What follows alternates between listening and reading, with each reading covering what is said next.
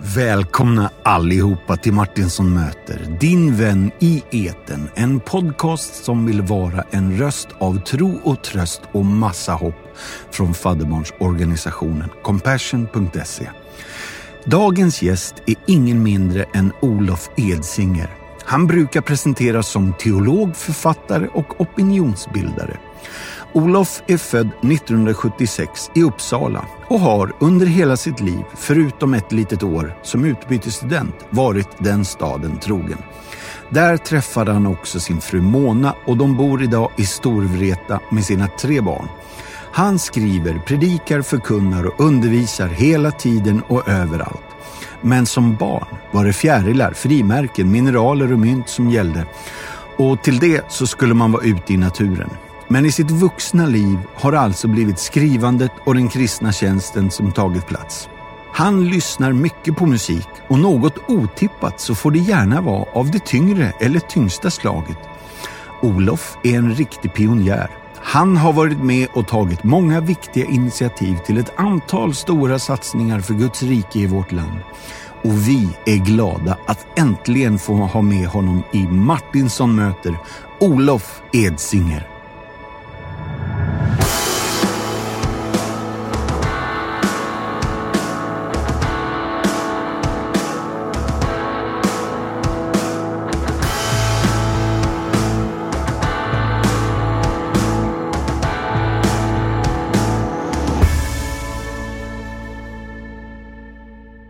Då mina vänner, nu har jag hälsat er välkomna, men nu är det äntligen dags för mig att få hälsa dagens gäst välkommen. Varmt välkommen till Martinsson möter Olof Edsinger. Tack så mycket. Och jättekul att du äntligen är här. Innan vi ger oss på liten live story så tänker jag att jag har ju haft lite frågor. Mm. Nu blir det nyårsfrågor. Hoppas du är, är, lite beredd på att säga, hamna på pottkanten med fem frågor här. Och de flesta rör sig kring eh, nyåret. Absolut. Då åker vi. Fråga ett. Om du ska slappa in ett nyår och vill vila dig till trettonhelgen, vad gör du då? Och vad är ditt bästa tips till oss? alltså det har nog inte riktigt hänt att jag har slappat så länge. Eh, vill jag ha avkoppling och gå in i något eget då skriver jag väl en bok. Det är så? ja. Men du, om... är det ditt tips till oss också? Ja, det vore väl lite grymt att ha det som generellt tips. Men, men jag älskar ju att skriva och gå in i någonting sånt. Uh, men, uh, ah, jag vet inte. Se på film är väl andra ytterligheten då. Det är ja, också trevligt. Ja, någon speciell genre? Ja, alltså jag gillar ju mm, genomtänkta draman. Eh, jag tycker om eh, eh, typ Sagan om ringen-trilogin och den typen av... Ja. Liksom, någon slags action med lite mening i. Ja. ja. Så. Och vi, många av oss gläds över svaret på den frågan. vi tar fråga nummer två. Om du skulle kunna sammanfatta det här året som har gått med tre ord, vilka ord skulle du välja då? Ja, det är en bra fråga. Alltså det här är ju det stora coronaåret. Ja. Så corona måste ju finnas med någonstans där, eller hur? Japp. Um, och där finns också en ovisshet uh, som på ett sätt har varit nyttigt tror jag för många men också jobbig för många förstås. Ja. Um, jag måste också säga att jag upplever också att um, jag får se Gud verka mycket ändå mitt i detta. Uh, så att det finns liksom någonting väldigt hoppfullt i att, att Gud har fortfarande kontrollen och han har fortfarande någonting som, som ligger på hans hjärta. Det var väl inte ett ord men, men det är i alla fall viktigt. Mm. Mm. Jättehärligt. Men, men det var inte frågan om ett ord utan det var tre och det där var säkert eh, tre år. Tre ord. Mm. Ja, nu kommer en fråga med två delar. Och det är mikroperspektiv och makroperspektiv. Vad lärde du dig om dig själv i år? Eller, och den andra då, makro. Hur ser du på världen? Med det här året som har varit? Ja, härligt med små frågor. Ja, du tycker det? Gött! Ehm, vad har jag lärt mig om mig själv då eller? Ja. Ja. Nej men jag har ju lärt mig att jag funkar ju ganska bra i att till exempel ha hemmakontor och jobba hemma men att, att även jag upplever det som ganska torftigt att man inte får möta människor på samma Ja. sätt. Det är jag knappast unik om men, men det har man ju märkt. Så. Eh, när det gäller världen i stort så, så tänker jag att det är mycket vi lär oss i dessa tider och en sak är att, att vi faktiskt är beroende av varandra, att vi hänger ihop. Mm. Eh, Att, att saker är globala och att det som påverkar en kontinent och ett land bara eh, faktiskt kan, kan påverka ganska snabbt hela världen. Just det. Och det är ju både fascinerande och lite skrämmande. Mm. Verkligen. Har du några misslyckade nyårslöften i bagaget? Och hur tänker du kring sånt där? Just det, alltså jag har nog inte varit så begiven på, på nyårslöften. Eh, Och det är ett bra sätt att inte misslyckas med dem, Ja, kan man ju tillägga. jag har kört Eh, samma linje själv. Däremot har ju ganska många nyårsaftnar varit eh, viktiga för mig. Eh, också för att jag har ju bland annat jobbat i många år med nyårsläger och själv varit, eh, innan dess förstås också deltagare på ett antal konferenser. Och det har ofta varit ganska heliga stunder. Mm. Eh, så att det är ett tillfälle som har satt avtryck i mitt liv och i min relation till Gud. Eh, men men eh, där har det varit så stora löften som mer handlat om att, att överlåta sig till honom. Och där är det lyckligtvis han som bär och inte bara jag som ska uppfylla det löftet. Och så det tycker jag inte är misslyckade löften. Nej. Nej. Åh, vad fint. Nu kommer vi till sista av de här första fem. Sen kommer jag fortsätta fråga dig allt möjligt i podden, men de här nyårsfrågorna är över med den här. Nyårsmiddag. Du får bjuda fyra gäster.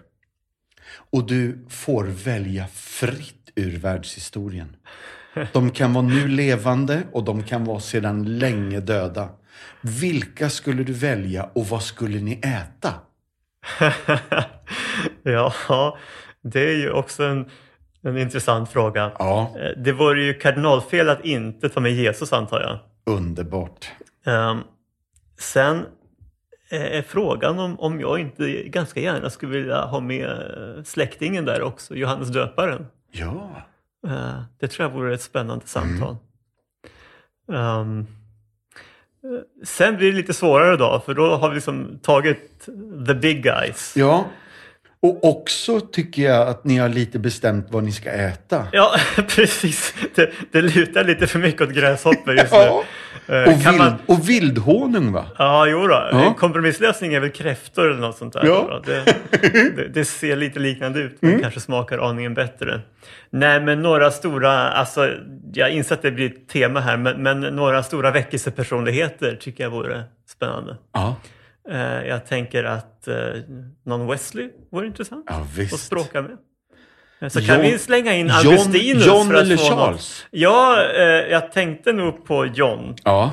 Men jag tror båda vore värda att, att umgås med. Mycket fint. Ja, så kan vi ta slänga in en kyrkofader också så, så kan väl Augustinus kvala in där. Han skulle Ja. framförallt kunna lära mig mycket tror jag. Jag vet inte om jag skulle känna mig så kaxig i det sällskapet. Ja. Det skulle jag kanske inte med de andra heller å andra Nej. sidan. Sen undrar man ju då, skulle alla de här ställa upp på gräshoppor och vildhonung? Eller Ja, skulle nej, du eh, koka ihop något lite mer kulinariskt? Man, man kan ju få ha lite mer personligt anpassade menyer. Ja, det är bra. Jättegött. Tack, Olof. Nu då. 22 maj 1976. Vad hände då? Då föddes Erik Olof Eriksson. Det här är mer än jag visste om. Ja. Erik Olof Eriksson. Jag måste ju ärligt säga att det här låter ju väldigt kungligt. Kanske det. Mm. Jag har nog ganska många i min släkt bakåt som har hetat både Erik och Olof. Mm. Mm. Och var föddes du? Eh, Jag föddes under ganska dramatiska omständigheter faktiskt eh, på Akademiska sjukhuset i Uppsala. Ah. Eh, Och det blev eh, så att eh, det hördes inget hjärtljud. Så att det blev katastrofsnitt. Och mina föräldrar fick inte träffa mig de fyra första dagarna. Nämen. Så att det var tuffa pix. Vilket, vilket under. Ja, men det är faktiskt så. Man blir, som det heter, ödmjukt tacksam när man inser det, att det var på håret. Ja, Jag har bara fått höra att jag bar sig ut och var alldeles blå och, just och sen hamnade jag i kuvös då. då. Ja. Ja, och vilken dramatik för dina föräldrar att inte få träffa dig där i början. Då. Ja, de fick väl se mig men, men inte hålla ja, jag fattar. Mm. Ja. Och du sa Uppsala. Yes, En stad som du har varit trogen hela ditt liv. Förutom ett utbytesstudentår, va? Stämmer bra. Ja, Ja. då är jag med. Då är min nästa fråga. Olof, bor du på Vintergatan? Ja, det gör vi väl alla i någon mening? Va? Ja! Jo då, nej, men jag bor i Storvreta sedan några år tillbaka. Ja, på Vintergatan. Vintergårdsvägen, Aha. om vi nu ska vara lite Ja, ja. detaljerade här. Okej. Ja. Mm.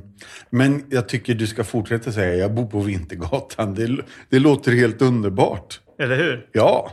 Mm. Och vi trivs bra också. Ja. Storvreta också. Ja.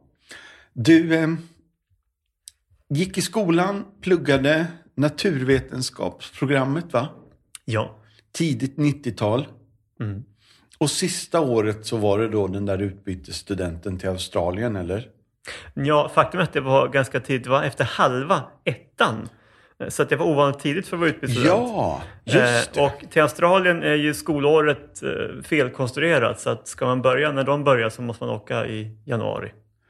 Ja. Så jag lämnade 10 minusgrader i Uppsala för 40 plusgrader i Melbourne-regionen. Det diffar rätt Eh, rejält Så att det var en, en, vad ska man säga, uppfriskande erfarenhet av, av eh, att byta lands, eh, eller global landsända. Ja, Eh, Och det var när jag var 16 år.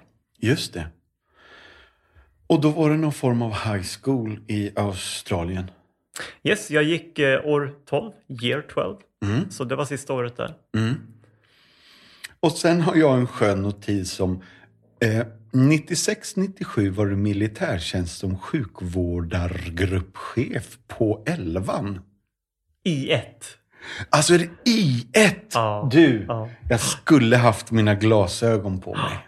Det var nog så. Men det är ju eh, inte så långt härifrån. Ah, Kungsängen. just det. Ja, jättekult. Och sen, de flesta som är här vet ju att du är teolog, men också någon idé och lärdomshistoria, Uppsala universitet och sen Johannelunds teologiska. Precis, jag började med idéhistorien och det är jag väldigt glad för. Oerhört intressant. Jag rekommenderar alla eh, som vill bli lite kvalificerat allmänbildade att läsa idéhistoria. För det är det som är så bra med det ämnet. Man, man får lära sig om ditt och datt men det är ändå inte flummigt. Eh, Just det det. är riktig kunskap men det är väldigt allmänorienterande. Eh, och nu vet inte jag riktigt. Eh, eh, har Mona kommit in i bilden här nu? Absolut. Ah. Eh, hon har dessutom också läst både idéhistoria och på Johannelund. Så vi har flera saker gemensamt där. Ja. Eh, Vi träffades i, i vår hemförsamling när jag, ja faktiskt i, i tonårsgruppen. Mm. Så hon skulle just fylla 17 när vi blev tillsammans. Yeah. Så det går det med. Åh, vad mysigt. Mm. Och så är jag tre år äldre då, så att jag var lite äldre. Ja, väldigt mogen. Jag fattar. Visst. Johanne Lund och sen tror jag att min storebrorsa anställde dig va? ja, men det, det stämmer nog bra det. Ja. Mm. För då är är det någonting som heter inspiratör och ungdomskonsulent inom EFS Mittsverige va? ja, det började ju där. När jag gick ut Johanna Lund så Mm. fick jag en, kan man säga, skräddarsydd pionjärtjänst på Ja. Mm. distriktet, regionen här, då i Stockholms eh, Mälardalen. Eh, Så att det var min första tjänst och din bror anställde mig då efter det, kan man tillägga. Ja. Så att jag jobbade mycket med läger, ungdomar, olika events eh, på regionen och eh, så skulle EFS bilda ett självständigt barn och ungdomsförbund som kom att få namnet SALT och jag var dess första generalsekreterare. Just det. Och det här ordet generalsekreterare kommer in, eh, i alla fall i, i mina papper, enligt listan. För nu är du generalsekreterare igen. Fast för Svenska Evangeliska Alliansen. Precis, Men det här är första gången som du är generalsekreterare. Ja, och jag har ju jobbat egentligen väldigt mycket med, med unga och även med barn på, på då regional och nationell nivå. Mm. Innan jag kom till Evangeliska Alliansen.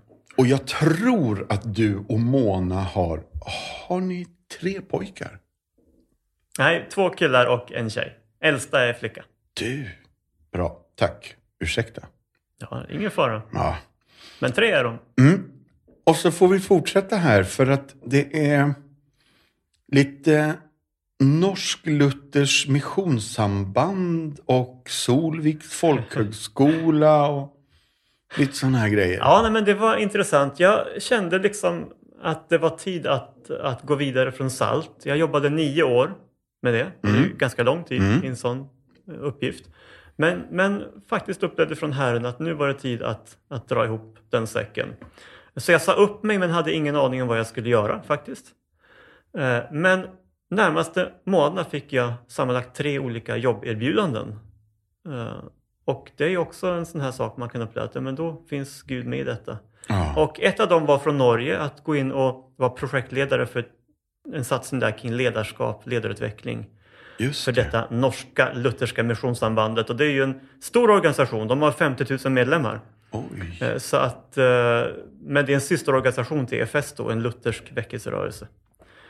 Eh, Så att jag pendlade en del då till, till framförallt till Oslo. Och sen så fick jag med tiden då några andra uppdrag också, bland annat detta att ta fram en lärjungaskola eh, för Solviks folkhögskola som var på distans då, så jag hade deltagare från hela landet. Just det. Och parallellt med detta så blev det också någon projektledarroll i Svenska Evangeliska Alliansen va? Stämmer bra. Ja. Eh, För då fanns det också en önskan att, att börja titta lite mer systematiskt på de här frågorna kopplat till äktenskap, eh, sexualitet, hur vi som kristna kan, kan tänka kring det också, bemöta eh, frågor och ifrågasättanden till viss del som vi kan möta i samhället i stort. Eh, Så då fick jag uppdraget att lite grann sätta tänderna i de bitarna eh, och ta fram material som kunde vara liksom, till nytta för Kristi kropp kring det. Just det. Jag med. Eh, nu har jag nämnt det här med Svenska Evangeliska Alliansen många gånger. Kan inte du bara ta någon minut och berätta vad det är? Så att alla är med på banan. Absolut. Eh, Svenska Evangeliska Alliansen eh, bildades egentligen väldigt länge sedan, 1846.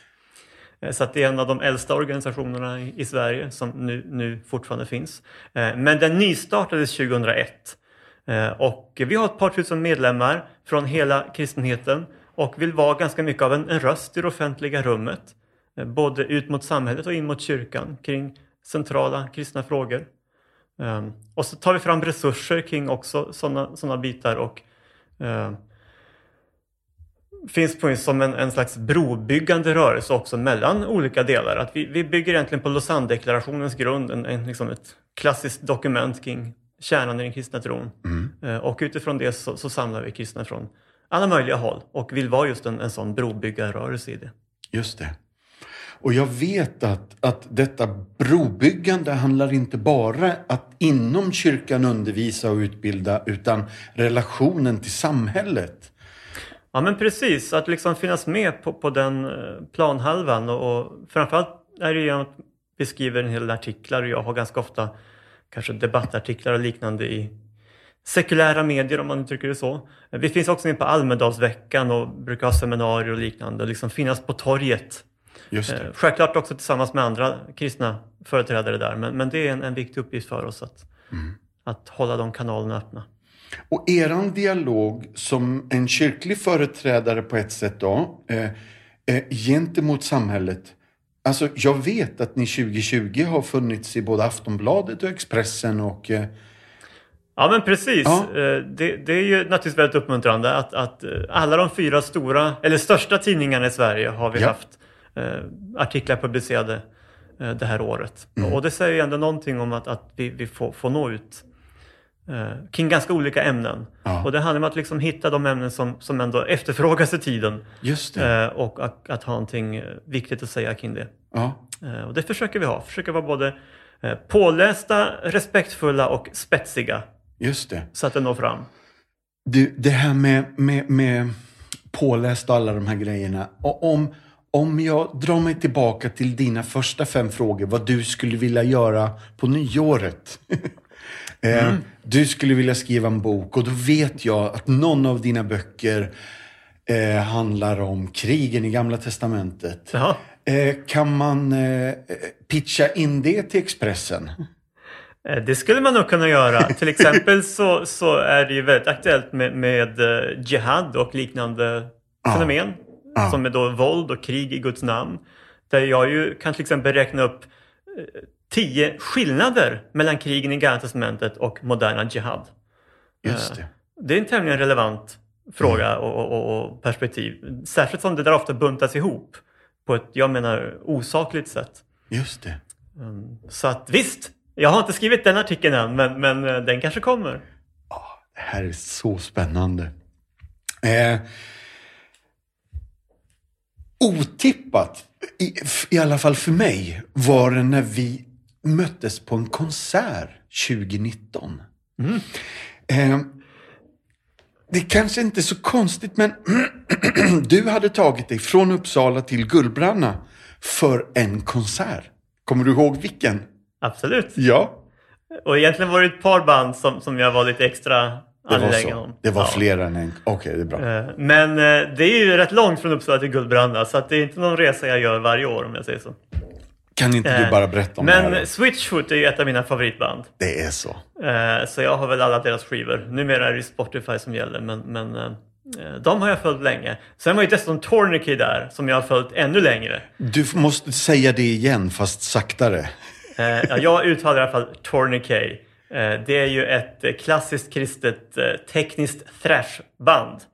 Och jag gillar ganska tung metal faktiskt. Så att, jag har följt dem ända sedan mitt år i Australien. Det här, det här nu. är jättebra poddinformation. Jag vet, alltså jag har, jag har en kommentar från dig som jag tror att du har skrivit på din egen blogg eller hemsida. Jag lyssnar mycket på musik och det får gärna vara av det tyngre slaget. Så är det. Ja, och nu pratar vi inte bara det tyngre slaget i att, eh, alltså det här är metal. Ja. Ja, riktigt hårt. Och du kör med stora lurar eller? Ja, jag, jag kör nog mest med stora högtalare. Ja. Eh, Men eh, visst. Nej men jag är en metal guy. Jag lyssnar på ganska mycket. Jag lyssnar på eh, jag menar, POD lyssnar jag mycket på. Ja, visst. Det, det är en annan Ja. typ av tung musik. Ja.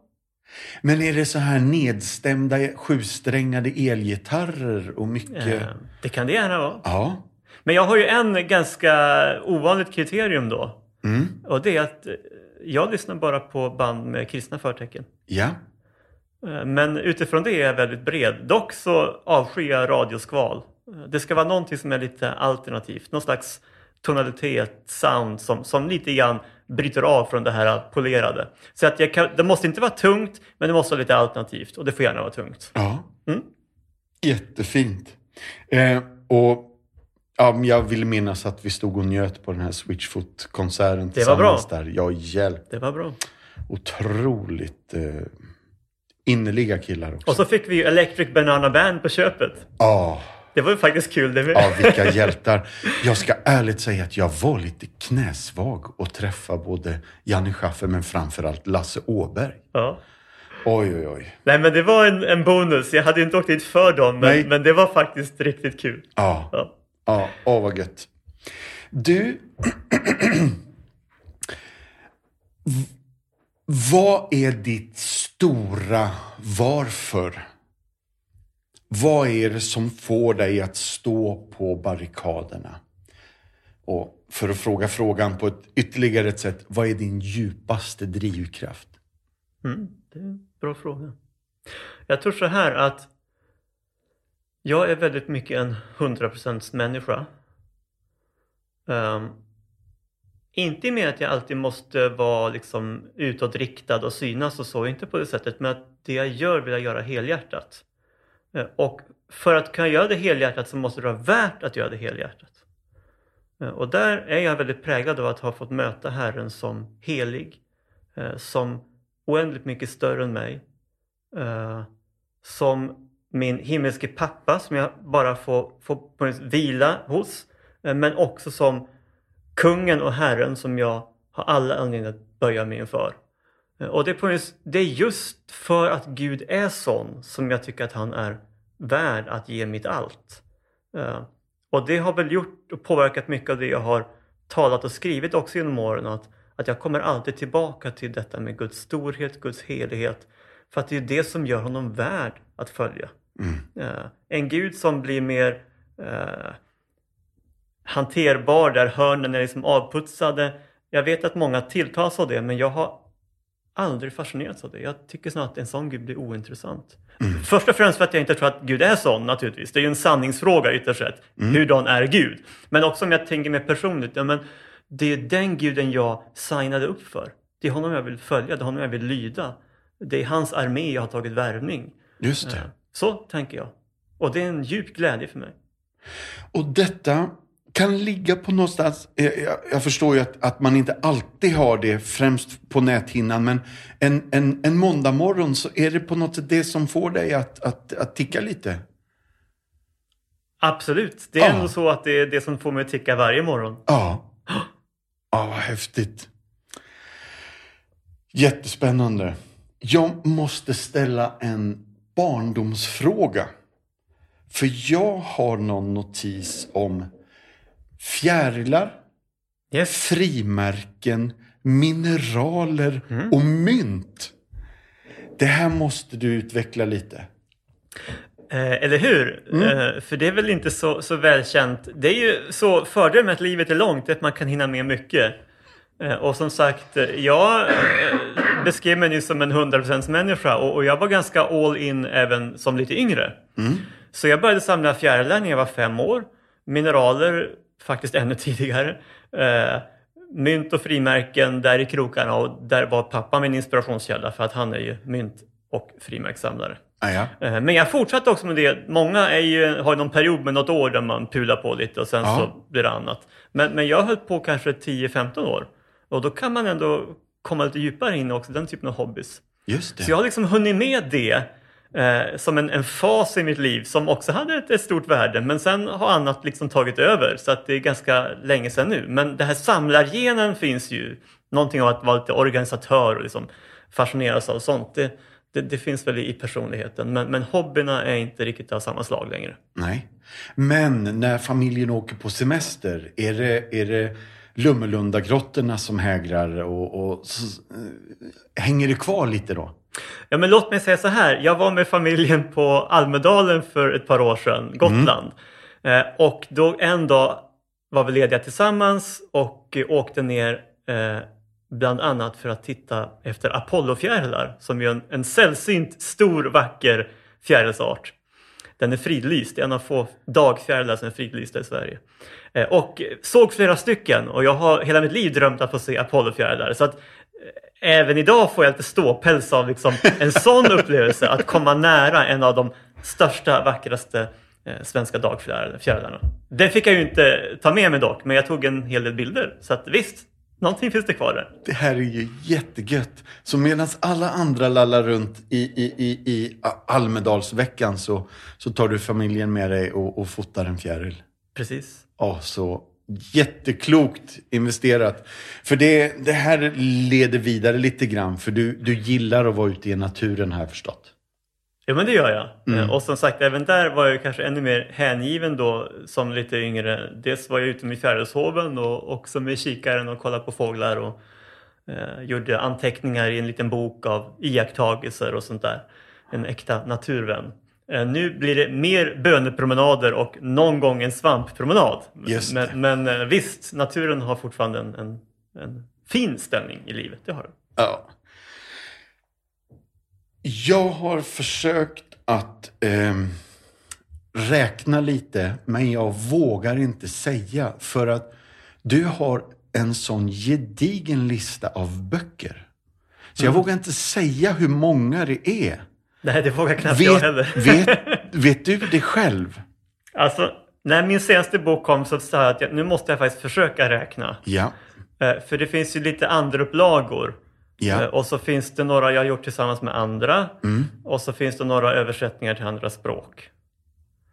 Men om jag bara går basic tillbaka till unika titlar med mig som författare så fick jag det till 16. Just det. Men då är det bara de du är ensam författare till. För i övrigt så är det fler, det blir fler. Ja, jag tror om jag räknar rätt så är det så. Ja. Ja. Och här- några är ju korta, Ja. men inte alla. Nej. Nej. Det här är imponerande. Verkligen imponerande. Eh, och Alltså de finns ju fördelade på x antal förlag, men vill man ha tag på många av dem så finns de ju på din egen blogg och på din egen hemsida va? Precis. Eh, Jag har samlat dem där. olafedsinger.se. Ja. Där har jag också alla mina texter. Jag skriver ju mycket som inte är böcker också. Mm. Eh, Men det stämmer bra och det har ju sin historia. Jag började ju egentligen...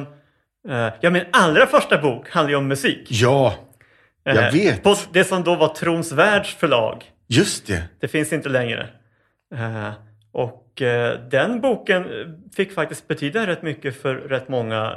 Men det är väl också den jag skulle skrivit lite annorlunda om jag hade gjort det idag. Just det. Ja. Men du, man får ge dig lite cred för nu pratar vi 1997 va?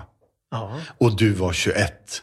visst. Ja. Du, du, du är påläst här. Ja, men det är bra. Eh, Jo men så är det. Och sen gjorde jag någon slags mer eh, seriös debut på Libris förlag då, en bok om Bibelns undervisning om tro. Just det. Som följdes upp av en bok om just helighet, helgelsen. Eh, Så tron och helgelsen var liksom de första stora ämnena jag tog Ja. mig an sen. Ja, det här är en väldigt gedigen lista. Och jag uppmuntrar alla, gå in på olofedsinger.se så hittar ni där. Du, en händelse som jag bara måste få fråga lite om. Du var på Frank Mang-centret 2019. Ja. Vad, varför och vad hände där? ja, men det finns ju ett slags museum där i och med att han har bott på den platsen under en del av sitt liv. Eh, Och en tradition att samla till en eh, bibelhelg, bibelvecka i Frank Mangs anda. Så det har pågått ett antal år och jag fick frågan om jag ville medverka helt enkelt då. Så det tyckte jag att det ville jag gärna. Just det. Otroligt fint och viktigt. Ja, och det är ju också ett, ett arv som, som eh, inger respekt. Ja. Verkligen. Olof, när jag bjöd hit dig idag så är det ju lite grann med nyåret eller på något sätt den tanken. Och jag har bett dig att ha med ett, ett bibelord. Du får eh, frihet. Kör på nu bara. Ja men härligt. Nej men den text som kom till mig som jag tycker också är en, en god ingång i, i det nya året. Eh, det är en eh, liknelse egentligen från Jesus eh, som har följt mig under lång tid. Och den har faktiskt en central plats också i min bok Tro stavas beroende som vi nämnde lite kort där, boken om tro. Eh, Det är Jesu liknelse om vinstocken. Så jag tänkte läsa Johannes 15, vers 1-8. Jag är den sanna vinstocken och min fader är vingårdsmannen. Varje gren i mig som inte bär frukt skär han bort och varje gren som bär frukt rensar han för att den ska bära mer frukt. Ni är redan nu rena i kraft av det ord som jag har talat till er. Förbli i mig så förblir jag i er. Liksom grenen inte kan bära frukt av sig själv utan endast om den förblir i vinstocken, så kan inte heller ni det om ni inte förblir i mig. Jag är vinstocken, ni är grenarna. Om någon förblir i mig och jag i honom bär han rik frukt, ty utan mig kan ni ingenting göra. Om någon inte förblir i mig kastas han ut som en gren och torkar bort. Och man samlar ihop sådana grenar och kastar dem i elden och de bränns upp. Om ni förblir i mig och mina ord förblir i er, så be om vad ni vill och ni ska få det. Min fader förhärligas när ni bär rik frukt och blir mina lärjungar. Eh, som sagt, den här bibeltexten som ju är en liknelse också i grunden från Jesus, från hans avskedstal till lärjungarna, den har följt mig själv i många år. Eh, och jag tänker att den i grunden handlar om det som är själva kärnan i trons liv. Och det är detta att säga ja till vårt beroende av Gud, av Jesus. Utan mig kan ni ingenting göra, säger Jesus. Ehm, och det är ju lite provocerande ord. Ehm, jag tror att det egentligen i, i oss alla är någonting som lite grann reser sig upp och protesterar när vi hör en sån formulering. Utan mig kan ni ingenting göra. Men jag tror att trons insikt handlar väldigt mycket om just det här. Eh, först och främst att vi är beroende av Gud som vår skapare. Han har trots allt skapat alla människor och redan där finns ju ett absolut beroende av honom. Om Gud skulle ta bort sin kraft, sin hand från skapelsen, då tror jag att allting skulle rasa samman. Eh, men vi är också beroende av honom för vår frälsning. Jesus har gått i döden för vår skull, öppnat vägen tillbaka till Fadern eh, och vi behöver honom som vår frälsare.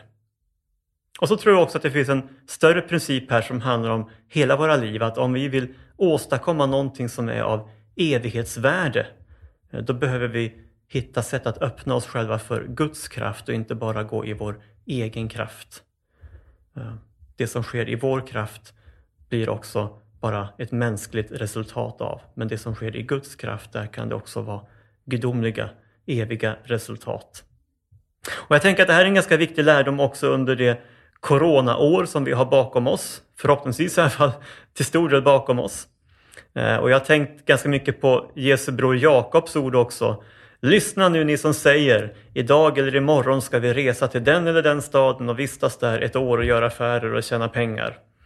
Och så säger Jakob, ni vet inget om morgondagen. Vad är ert liv? Ni är en rök som syns en liten stund och sen försvinner. Istället borde ni säga, om Herren vill och vi får leva ska vi göra det eller det. Jag tänker att vi som människor lever ur Guds hand och så snart som vi glömmer det då börjar vi också lämna faktiskt någonting av det som är trons väg. Jesus sa ju detta att varje gren i mig som inte bär frukt skär han bort. Det är otrons väg det. Varje gren som bär frukt rensar han för att den ska bära mer frukt. Så det finns också någonting av att, att Jesus vill gå med oss och utmana oss och rensa oss, ansa oss. Och jag tänker att även det här kan vara en intressant text kopplat till coronan. Att, eh, det har varit en tid där vi har fått lite grann klä av oss sånt som vi har tagit för givet annars. Eh, sånt som vi kanske haft vår trygghet i eller bara tagit för givet. Eh, I bästa fall har faktiskt den här pandemin gjort att vi har blivit ännu lite mer hänvisade till Jesus och hans kraft, hans ledning. Eh, och så säger Jesus också här till sist att det här sättet att leva, den här hållningen, den öppnar oss för en ny form av kraft i våra liv. Om ni förblir i mig och mina ord förblir i er, säger han, så be om vad ni vill och ni ska få det. Det är det här som Bibeln talar om som den undergörande tron. Att när vi säger vårt ja till Jesus och till vårt beroende av honom, då kan vi också bli mer och mer präglade av Gud och av Guds vilja. Vi kan börja tänka hans tankar, vi kan faktiskt börja be hans böner. Och när vi ber Jesu egna böner, då har han lovat oss att vi ska få svar. Bön i Jesu namn kommer att få svar. Och då får vi också se hans undergörande kraft i våra liv. Så det finns både löften och utmaningar i den här texten. Men jag tror inte att Gud egentligen vill vara besvärlig med oss i största allmänhet utan han vill helt enkelt bara påminna oss om det i grunden självklara och det är att vi alla är helt och hållet beroende av honom. Om vi vågar på minst ta det trosteget att vi säger ja till den insikten, säger ja till vårt beroende av Gud och av Jesus, eh, då blir vi Jesu lärjungar. Och Jesus avslutar med de orden, min fader förhärligas när ni bär rik frukt och blir mina lärjungar. Och då tänker jag att det är en utmärkt bön också inför det här nya året. Hur kan jag i Guds kraft få bära rik frukt och förhärliga min himmelske fader genom att vara Jesu lärjunge? Det är väl en programförklaring så god som någon. Tack så jättemycket Olof. Tack för att du delar detta. Eh, ja, jag tror att jag ska testa och ge mig på en berättelse om compassion nu. Vi gör en liten paus i samtalet, Olof. Du får gärna flika in om du har någon funderingar kring det här. Men jag berättar en berättelse om några vänner som har fått lite hjälp i sin livssituation av Compassion. Mm. Rubriken på det här är Fatima och Costa som förlorade sina jobb men mitt under coronapandemin fann de nya. Fatima och hennes man Costa har kämpat för att hitta arbete under pandemin. Då räkningarna blev fler och maten blev allt svårare att ha råd med. Nu delar hon här hur hennes familj har kunnat hitta hopp igen. När jag hörde de första nyheterna om pandemin så trodde jag att det här, det går snabbt över. Jag trodde ju i och med att det var ett globalt problem att människor snabbt skulle hitta en lösning mot det här viruset. Men jag hade fel. Jag har alltid ägnat mig åt att ta hand om mina barn som hemmafru men min man blev arbetslös och då bestämde jag mig för att söka jobb i början av året. När jag äntligen fick, fick mitt första officiella jobb var jag så glad. Jag började arbeta som hembiträde på ett hotell i grannstaden. Jag var full av förhoppningar för framtiden. Vi hade ju flera obetalda räkningar hemma och jag kunde nu äntligen betala dem och tänka framåt. Men så kom covid-19 för att stjäla många människors drömmar och så även min. På grund av pandemin slutade folk att resa och hotellen stod därmed tomma. Plötsligt efter nästan två månaders konsekvent arbete så fick jag sparken och fann mig själv än en gång utan jobb och ekonomi. Det enda jag kunde tänka på nu var min familj. Min man var fortfarande arbetslös och med pandemin blev det ännu svårare att hitta ett jobb. Oron från räkningar och hur vi skulle kunna köpa månadens matvaror lämnar mig mer sömnlös än hotet från själva viruset. Vår rutin hade helt förändrats på grund av pandemin. Mina barn slutade gå i skolan och satt nu fast hemma. Och jag älskade att ha mina barn runt mig, men de började bli oroliga av bristen på frihet. Det har varit frustrerande att se hur de har förhindrats i sina studier. Online-studier är inte av samma kvalitet som levande lektioner i ett klassrum.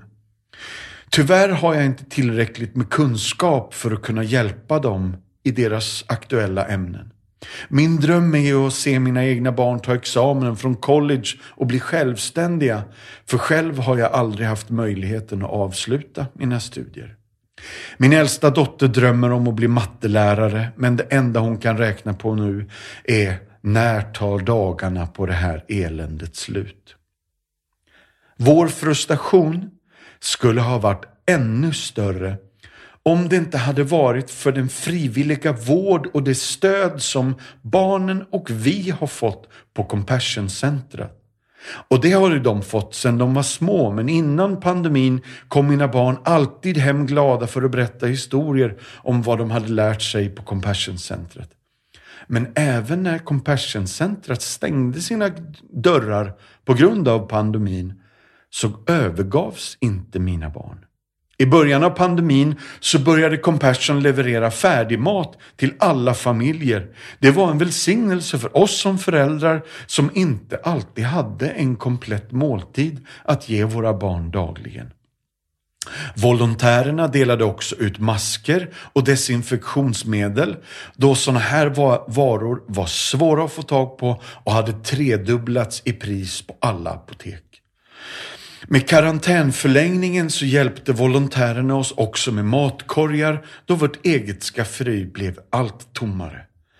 Även om vi kände oss lite övergivna av myndigheterna så kände vi oss samtidigt omfamnade av Compassion-centret. Centrat var nästan den enda hjälpen vi fick under den här perioden. Min son José Gilherme blev ännu mer orolig under karantänen. Men han fick mental stöd och hjälp från centret för att hantera sina utmaningar under den här tiden.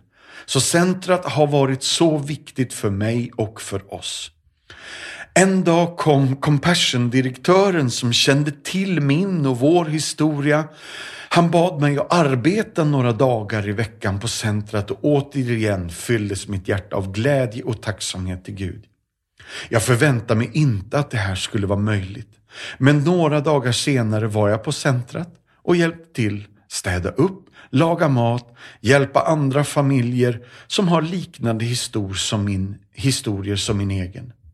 Med hjälpen som jag får från mitt arbete på Compassion så lyckas jag betala våra räkningar, känner mig stolt över att kunna hjälpa andra familjer.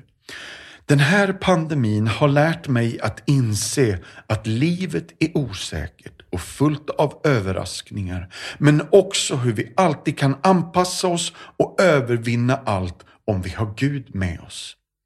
Jag vet fortfarande inte hur länge den här pandemin kommer att vara, men vi kan se ljuset av bättre dagar. När allt det här är över kommer jag att tillbe Gud i tacksamhet för allt han har gjort i våra liv igenom detta.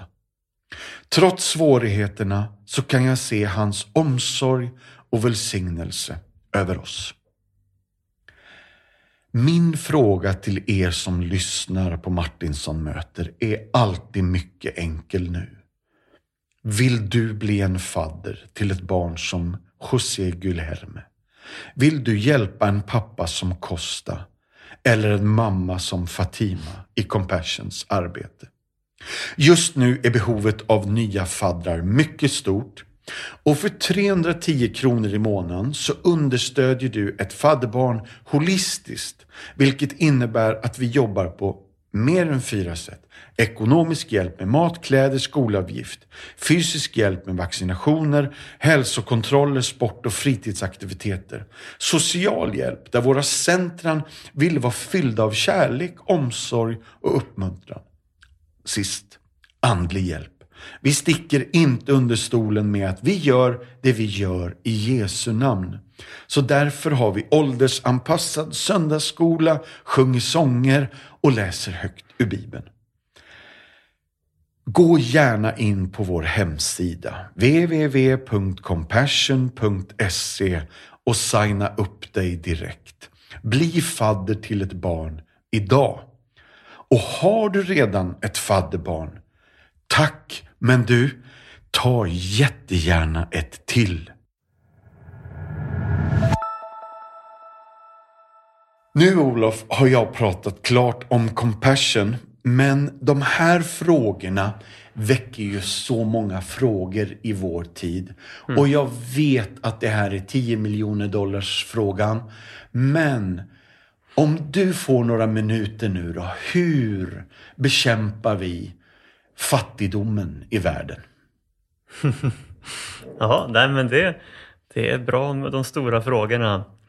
Uh, och uh, jag uh, tänker ju flera saker kopplat till min kristna tro. Eh, men det finns ju sidor här som inte bara har med den att göra. Men, men om jag börjar där så tänker jag att kristen mission handlar ju om att faktiskt utbreda Guds rike. Och Guds rike det berör ande, själ och kropp. Um, inte minst så upprättar ju människan på insidan på ett sätt som kanske inte alltid tar den människan ut ur en situation men, men ger en inre resning och i bästa fall en kraft till att också vara med och bli en lösning på problem i den miljön. Därför tror jag att kristen mission fortfarande är den absolut viktigaste insats vi kan göra uh, för att också påverka hur den här världen ser ut, mm. inklusive fattigdomsfrågorna. Uh, sen är inte det enda så att säga svaret, men, men, men jag tycker ändå att det, det, det kan få vara det viktigaste svaret. Mm. Um, jag vet att man talar mycket om klassiska saker som hjälp till självhjälp, att, att också uh, bidra till att, att människor får de här mer långsiktiga lösningarna på, på sina utmaningar. Uh, man har ju sett till exempel, inte minst de senaste decennierna, att det här att, att utveckla det lokala näringslivet faktiskt, en, en sån sak som kan låta lite oandlig mm. faktiskt. Men, men, men i, i, realiteten så är det ofta det som också har lyft eh, hela eh, civilisationer några snäpp uppåt. Verkligen. Eh, så att det, och där finns ju också många kristna organisationer som, som eh, jag tycker gör ett fantastiskt arbete. Det finns ju Focus Business School och ICCC och liknande som, som har det här med en koppling mellan tron och näringslivet. Jag tror faktiskt vi ska, ska våga lyfta fram dem ganska tydligt också när vi talar om de här sakerna. Mm. Uh, nej men så, så att det, det är några, några iakttagelser. Um, när det gäller de, de sociala frågorna så, så, ser vi också att utbildning och skolgång är en, en väldig nyckel. Mm. Um, och det är ganska intressant tycker jag att är inte bara ganska, det är oerhört intressant att se att det faktum att, att vi som kristna har en helig skrift, att Gud har gett oss faktiskt en bok eh, till vägledning, till ett sätt att möta honom. Eh, det har ju också sporrat eh, studier, att lära sig läsa, att, att lära, lära sig skriva, att starta tryckerier.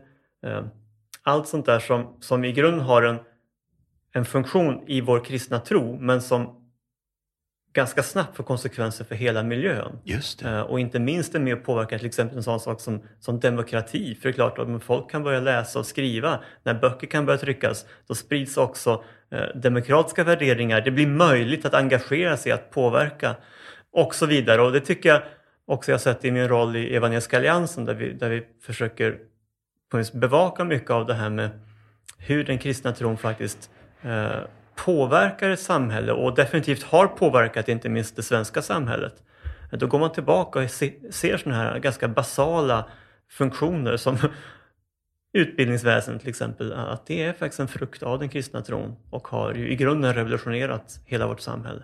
Mm. Så att jag, jag tycker det, det är väldigt spännande att se både att det finns naturligtvis så att säga eh, allmänmänskliga eh, saker som, som vi kan dela med, med, med människor av oavsett tro. Men, men det finns också unika bidrag där kristen tro faktiskt eh, har ett track record av att få väldigt goda effekter på hela samhället.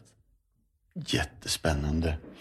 Risken finns ju att vi som lyssnar i västvärlden, dels så har vi hört eh, behoven eh, så mycket så att vi nästan har fått eh, eh, som ett eh, inte penicillin, men någonting som har, vi har, vi har hört lite för mycket. Eh, och sen är det så att frågorna är så stora så att vi blir handlingsförlamade. Men det här är ju väldigt, det, det finns ju väldigt praktiska, konkreta eh, tillvägagångssätt och handlingar som vi lätt kan göra. Där vi kan kliva in och förvandla liv. Absolut. Ja. Ja, det är spännande. Hörni vänner, nu har vi suttit ner med Olof, fått en oerhört spännande text beskriven för oss. Vi har fått hört lite grann om hans livsresa och hans nyårstankar. Nu är det dags att avsluta. Är det någonting du vill säga Olof innan jag säger tack och godnatt för idag? Nej men jag tycker vi har hunnit säga mycket. Ja, Eh, vi får bara fortsätta på det här äventyret, tycker jag. jättebra. Livet med Jesus och livet i den här världen. Ja. Tack snälla Olof för att du tog dig tid att komma till Martinsson möter. Absolut. Tack själv. Slut för idag och tack för idag allihopa. Vill du veta mer om det som har pratats om i podden så har vi något på vår hemsida som heter Show Notes. Där kan du se alla länkar till sånt vi pratar om när vi refererar till en film eller en bok eller en sång. Då finns de länkarna där, så gå in på compassion.se så hittar du helt enkelt massa extra material. Tack, ha det bra, bye bye, hej då!